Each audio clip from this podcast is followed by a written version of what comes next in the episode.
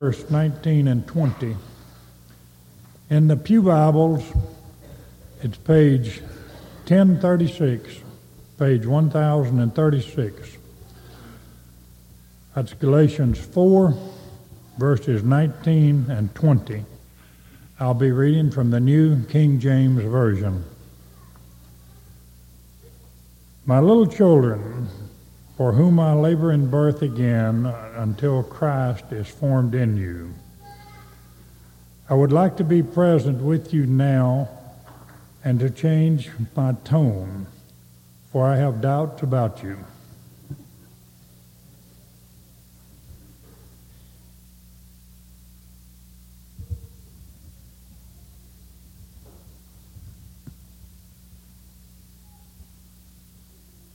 Good morning. It is good to see each of you. If you're visiting with us, thank you so much for being with us this morning.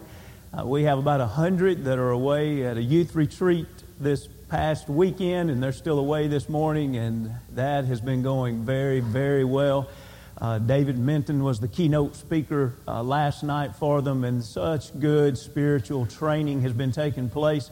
And we appreciate each of you that also helped with the trunk or treat last night. A lot of visitors came and were a part of that. And uh, a lot of good and a lot of encouragement was done during that. And we appreciate each of you that were uh, gave you time and to be a part of that. God blesses us with many opportunities, and let's make sure that we take advantage of all those that we can.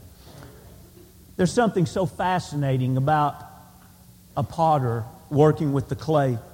I would think that most of us have sat and we watched one work at the wheel and to take that clay and to mold it into whatever they see in their mind that they want that clay to become. You're looking at a picture that was from a news article of Stephen Farrell. He's a potter that's been working especially since the nineties, in the nineteen nineties, along with a historical society of Edgefield, South Carolina. The article states this. He replicates and collects pottery made in Edgefield nearly two centuries ago. In a matter of minutes, by caressing it with his fingers, the potter can transform a wet slab of mud into just about anything, from face vessels to buttermilk pitchers. He makes his replicas with two personal stamps.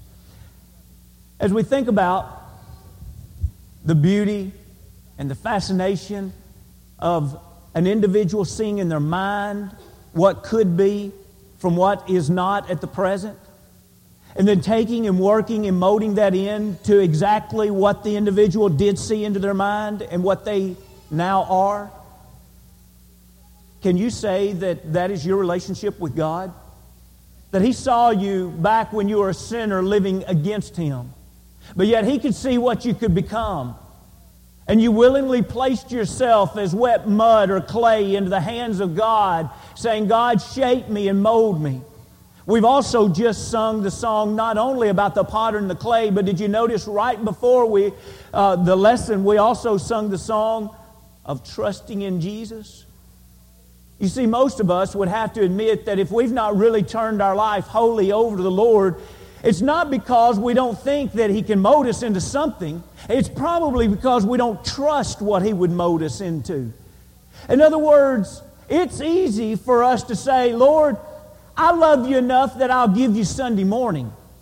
Lord, I love you enough that I'll give you a Bible class scattered here and there. Lord, I love you enough that whenever it comes to being around Christian people, that I'll act like a Christian. But Lord, I don't trust what you'll turn me into if I really say, here's my life, here's my heart, soul, and mind, I'm yours.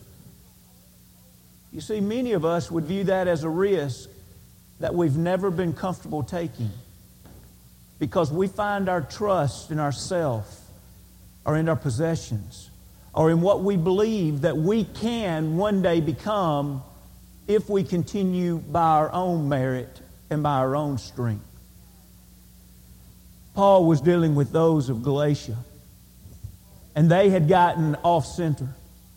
They had been converted to Jesus Christ. In the conversion here, Paul refers to it as a birth. Notice again as we read here in Galatians the fourth chapter, look again at verse nineteen. He calls them my little children, not only because of the mindset that he loved them, but also from this mindset that he saw them born into Christ. And so he's looking at them as children. He says, my little children, for whom I labor in birth again. And I just wonder if Paul wrote that, if he gets that same kind of reaction that women give men today when men talk about labor pains. You know, I've never brought up labor pains to a woman before, except she always says, well, you don't know anything about that. Well, us men, we don't. We don't know anything about how painful it is. But it is interesting that here, Paul says, I want to tell you something. I went through a lot for you the first time to be born into Christ. And if we read back in the first missionary journey in Acts the fourteenth chapter, we see the great persecution that he went through in order to teach those people about Jesus Christ, in order for them to be born the first time. Now, oftentimes when we see someone that's born into Christ and then later on they fall away, we too quickly wash our hands and say, shame on them. They knew the truth and now they're leaving it. Paul's not ready to wash his hands. He's still calling them affectionately, my little children. And he says, I'm going to labor in pain again. In other words, he says, if you think you're going to walk away this easy, it's not going to be that easy. I'm going to go through whatever difficulty, I'm going to go through whatever labor pains that I have to go through again to make sure that you come back to Jesus Christ again. This lesson this morning is not an evangelistic thrust, but I want you to make a note. Do I take it that serious about teaching people about Jesus? And when I see a brother or sister in Christ start falling away, am I willing to go into deep pain in order to help restore them? Sometimes we're not willing to walk through the valley with individuals. And here Paul sets a beautiful example. But now let's think about this. What does he mean when he says Christ formed in you? Notice he didn't say, I hope I can see the day when all of you go to church on Sunday morning. I hope I can see the day when all of you read the Scriptures. No, he goes to the very heart of the matter that discusses every aspect of life. As he says, I'm looking forward to the day when Christ is formed in you. In other words, when you've been fashioned like Christ. Look with me this morning at two or three scriptures that help us to realize the birth process. And then let's take from there and realize that at birth is not the end. How many times have we seen individuals that speak about baptism as if that's the end? Wow, I've arrived. Now I'm the spiritual person God wants me to be. But yet when we look to the Scriptures, we see that baptism is the beginning, it is the birth, and it's then what we will come to be. What are we going to be formed as? Look with me, if you will, to John the third chapter. In John the third chapter, Jesus spoke to Nicodemus that nighttime visit. And he told him back in verse three that he needed to be born again if he was going to see the kingdom of God. And Nicodemus couldn't understand how a man could go back into his mother's womb the second time. And so in verse five, Jesus answered, John the third chapter and verse five, most assuredly I say to you, unless one is born of water and the Spirit, he cannot enter the kingdom of God. Now this birth is one birth that involves two elements, if you will. It is a birth into Christ that is going to involve water and it's going to involve the Spirit. And he says, unless you have this birth, you cannot enter into heaven. Now, of course, he had a hard time seeing and understanding this, because he was seeing it simply from a physical level instead of a spiritual level. Notice as we read down in verse twelve, he says, for I have told you earthly things, and you do not believe. How will you believe if I tell you heavenly things? So oftentimes we're comfortable with religion when it involves the things that we can see. I'm comfortable with attending worship because I can see worship. I can see how it goes. I can see how it unfolds. I can see what is involved. But you want me to give my whole heart, soul, mind, and strength over to God? I don't know how that's going to affect me. I'm not comfortable doing that. Let's just bring it back a little bit and let's not give it all. My plea to you this morning is let's become that clay that is on the table in the hands of God and let's give it all to Him. Look with me, if you will, to Galatians the sixth chapter. Let's see this birth again. Galatians, the, I'm sorry, Romans the sixth chapter. Romans the sixth chapter. Let's look. We see uh, verses three through six, and uh, let's look at that. Yes, the, the chart right there. Notice on the chart there, what we're going to read here is in just a moment in Romans six. We see and know that Christ died. He didn't stay on the cross. He was buried. He didn't stay in the grave. Three days later, He was resurrected. Paul is going to write about what we need to go through in order to be born again.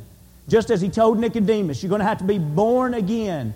And so let's read about this and notice that what we learn in the Scriptures, that in order to be born into Christ, something has to die. Let's look at Romans the sixth chapter, and uh, we'll see here on the screen uh, verses three through six, but let's notice uh, verse six at this point. Romans the sixth chapter, verse six. Knowing this, that the old man was crucified with Him, that the body of sin might be done away with, that we should no longer be slaves of sin. Now, did you notice that? The old man is crucified with Him. So when we think about Christ died on the cross and He is buried and He is resurrected, we have to take the old person of sin and we have to crucify the old person of sin. Of course, crucify means put to death.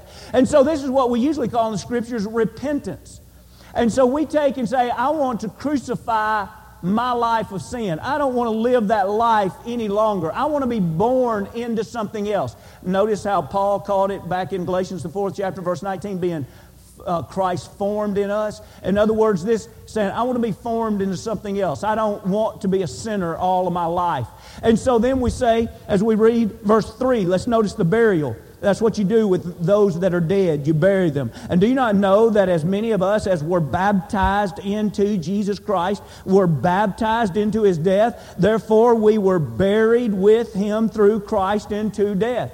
And so we take that old person that is penitent of their sins, and now they are baptized into Christ. It is in the waters of baptism that the Lord forgives us of our sins. We studied just last week, it's in the waters of baptism in Colossians the second chapter that a spiritual surgery takes place and the Lord removes the guilt of sin. Now let's notice as we come up out of this water, let's read the rest of verse four as he says, just as Christ was raised up from the dead by the glory of the Father, even so we also should walk in newness of life. For if we have been united together in the likeness of His death, certainly we also shall be in the likeness of His resurrection.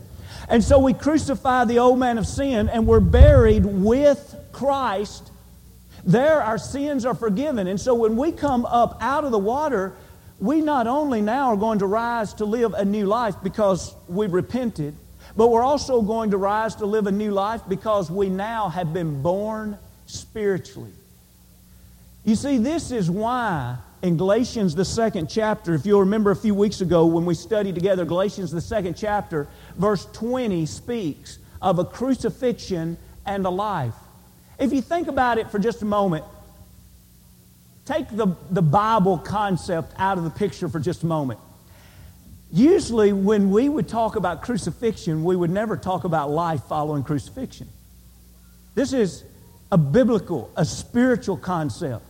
You know, back in the days where, where men were executed on crosses, you didn't talk about, wow, wasn't life great after the crucifixion? Of course you didn't. But now we see that a theme that runs throughout the Scripture is that we have to crucify in order to live. And so we crucify the old man of sin in order to be buried into Christ so that we can come out of the water to live in Christ. And so that's why in Galatians, the second chapter, think about all that we just covered as we read this now, as Paul says to them in Galatians two and twenty, I have been crucified with Christ. It is no longer I who live, but Christ lives in me. And the life which I now live in the flesh, I live by the faith in the Son of God who loved me and gave Himself for me. Paul talks about being crucified, but then he talks about living. He talks about turning away from sin, but he talks about being born again. But now his life is not by his own hands being shaped and formed. Now he says, it's Christ in me. that lives. In other words, Christ is being formed in his life. That's why when we read in Colossians, the third chapter, if you look in Colossians, the third chapter, verses one through four, many, I guess several months ago, time gets by, I can't remember. Several months ago, we went through a short series on Colossians, and we built the series around the third chapter in verse four. Notice what he said in one. He says, if you are raised with Christ, in other words, we've crucified the old man of sin, we've buried, and now we've been raised with Christ. We're seeking those things that are above. Look at verse two. Now that we've been raised, we're setting our mind on things above, not on this earth. Now notice verse three. For ye have died, in other words, we've crucified the old man of sin, and now your life is what? Hidden in Christ. Now notice verse four. Friends, listen to it for how Paul says it, and it's bold. It's almost shocking as he says, when Christ, who is our life, shall appear. Christianity has never been designed to be just a religion. Well, yes, I'm religious. I go to church. Yes, I'm religious. I'm involved in some of the practices of the church. Yes, Christians are religious. But Christianity has been designed to be our life. We've put to death the old man of sin. We've been buried with Christ, and now we rise to live a new life. And this life is to be one that the longer we live, the more Christ is formed in us.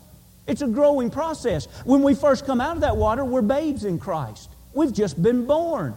But every day of our life, we are to be growing. Every day of our life, we stay on the wheel, and the Master is shaping us into what He wants us to become.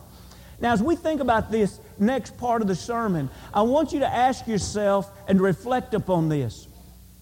Am I closer to being shaped like Christ now than I was just a few years ago?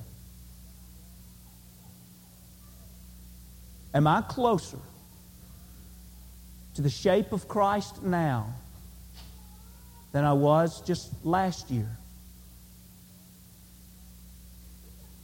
If you're not, you're not still on the wheel. You're not still in the hands being molded. You might have become guilty of what those in Galatia did. They jumped off of the wheel and still practiced religion, and they started picking up other things that they could trust in. And they left their trust in Christ, that Christ alone was enough. And they started believing in the sign that was given to Abraham of circumcision. And they started believing in the law that was given to Moses of these special feast days and these special practices.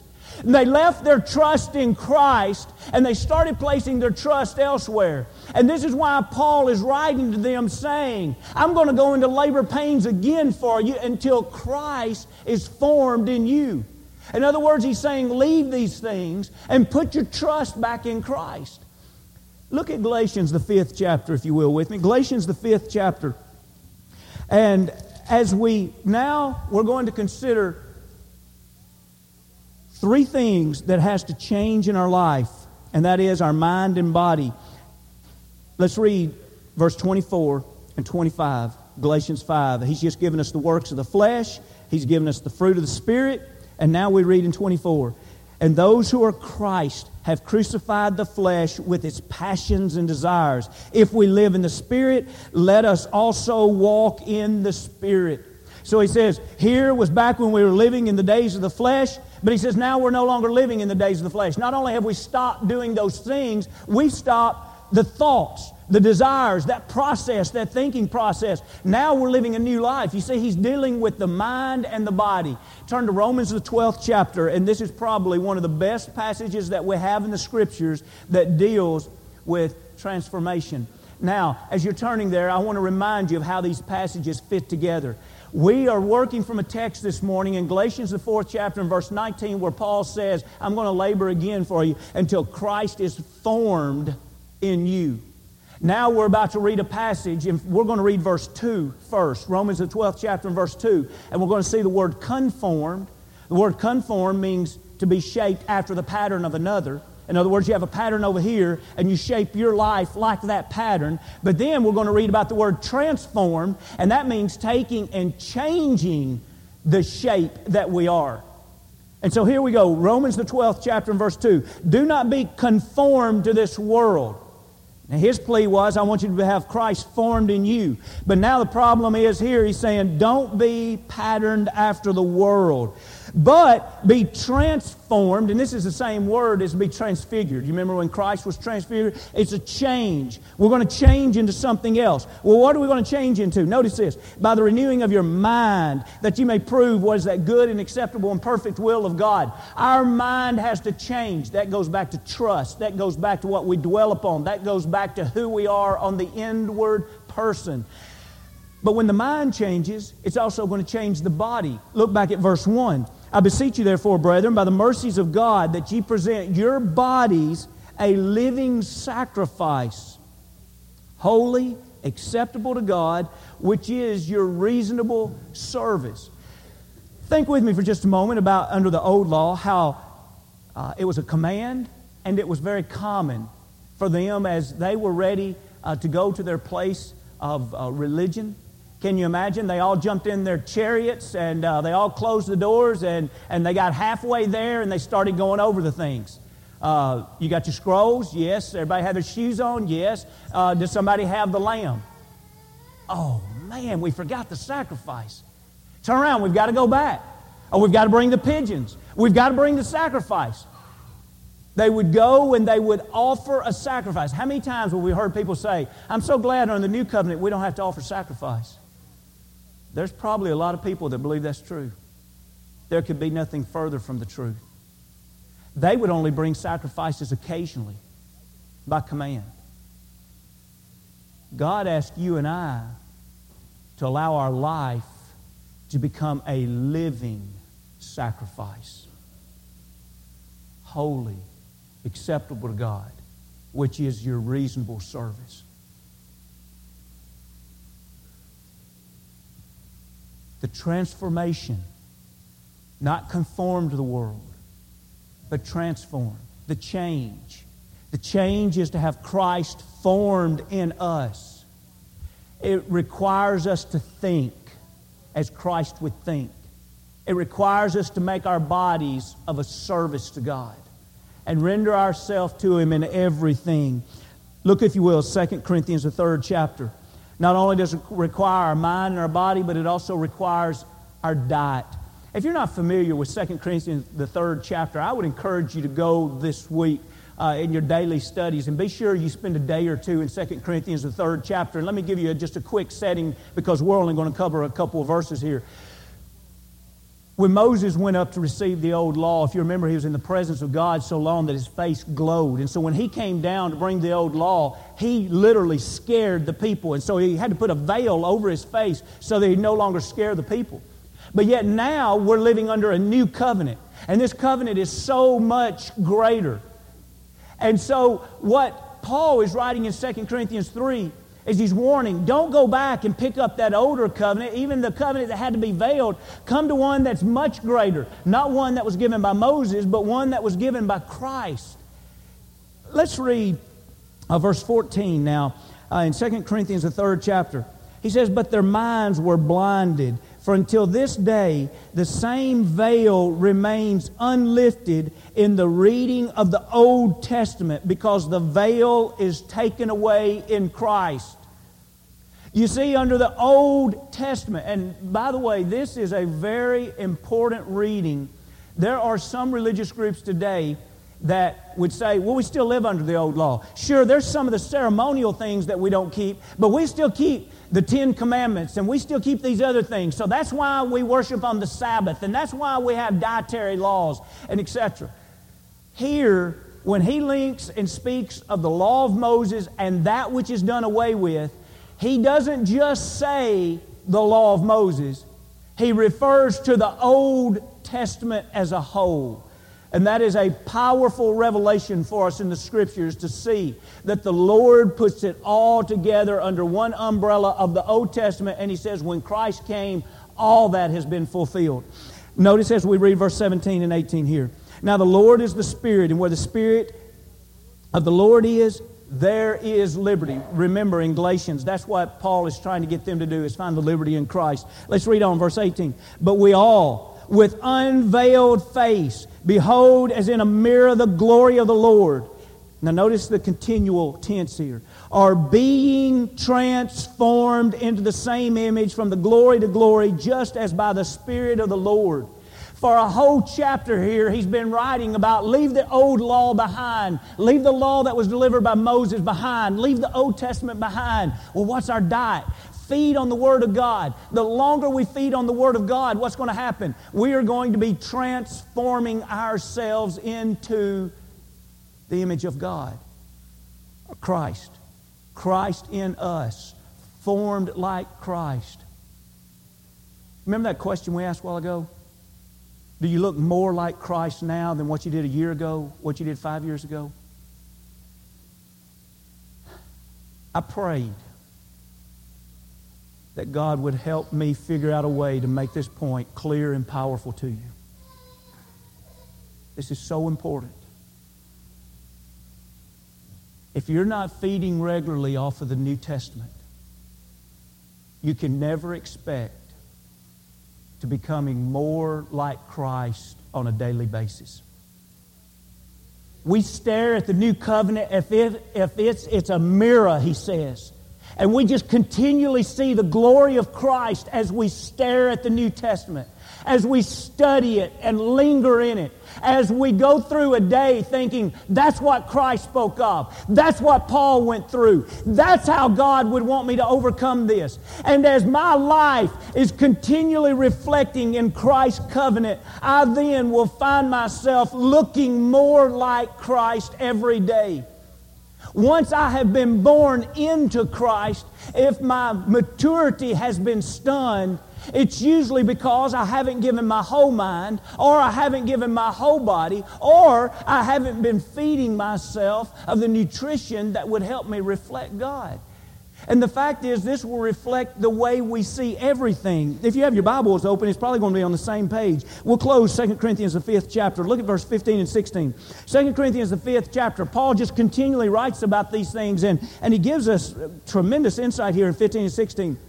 He says, and he died for all, that those who live should no longer for them should live no longer for themselves. You see how all this is going back to how we've crucified the old man of sin, we've been buried, and now we're living not for ourselves, but we're living for Christ. Now notice this. But for him who died for them and rose again. Therefore, from now on, in other words, he says, once we step out of those waters of baptism and we have been born into Christ, from now on we regard no one according to the flesh. Even though we have known Christ according to the flesh, yet now we know him thus no longer. Paul says, I don't even have the same vision after I've been baptized into Christ. Before I was baptized into Christ, I was one that saw Christ strictly from a fleshly sense. He's one that needs to be persecuted, him and his followers. Paul says, I was the one that stood and held the coats of the people that had Stephen murdered because I was not looking as one that was shaped by Christ. But now I see people differently. People that are being formed like Christ. They see their children as vessels that need to be molded and trained. People that are formed like Christ see their spouse as someone that needs to be encouraged and built up. People that are molded like Christ see orphans as those that need mothers and fathers. They see people in hospitals as those that need a visit. They see neighbors as those that need to be evangelized. They see enemies as someone that needs to be forgiven and loved. We never see anyone the same once we're formed in Christ, and Christ is formed in us. This morning, Christ formed in you? Do you really trust Him? He can do more with your life than what you ever can do. And if we truly give ourselves to Him, we'll never regret it. If you haven't been baptized into Christ for remission of sins, or if you have but yet you strayed away, if we can help you in any way, come as we stand as we sing.